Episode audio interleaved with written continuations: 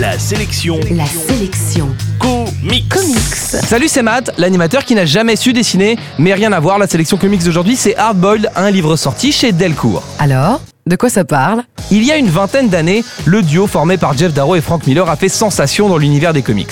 Miller est alors un scénariste très en vogue qui travaille pour la BD et le cinéma, et ses histoires violentes et sombres trouvent un écho particulier dans le style de Darrow, alliant démesure et sens du détail. D'ailleurs, leur association sur le titre Hardboiled leur vaut un Eisner Award qui sont un peu les Césars des comics. Ok, mais alors et l'histoire? Carl Sells pense être un agent d'assurance comme les autres.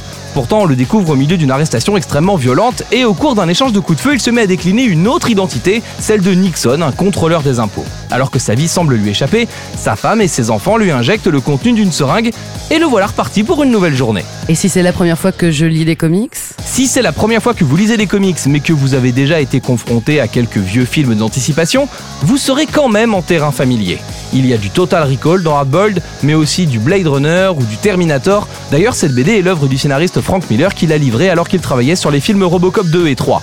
Les planches de Jeff Darrow sont splendides, mais il faut savoir que cet artiste est cinglé. C'est le genre de mec qui dessine tous les détails de chaque scène, c'est-à-dire qu'il dessine toutes les écailles d'un lézard, tous les éclats de verre d'une vitre brisée ou toutes les cartouches et les impacts de balles d'une fusillade. Les pages sont donc extrêmement riches et prennent parfois un aspect chargé, un peu dans l'esprit d'un livre de la collection Où est Charlie? Le tour de force des auteurs, c'est de ne jamais perdre la lisibilité de leur histoire dans tout ça.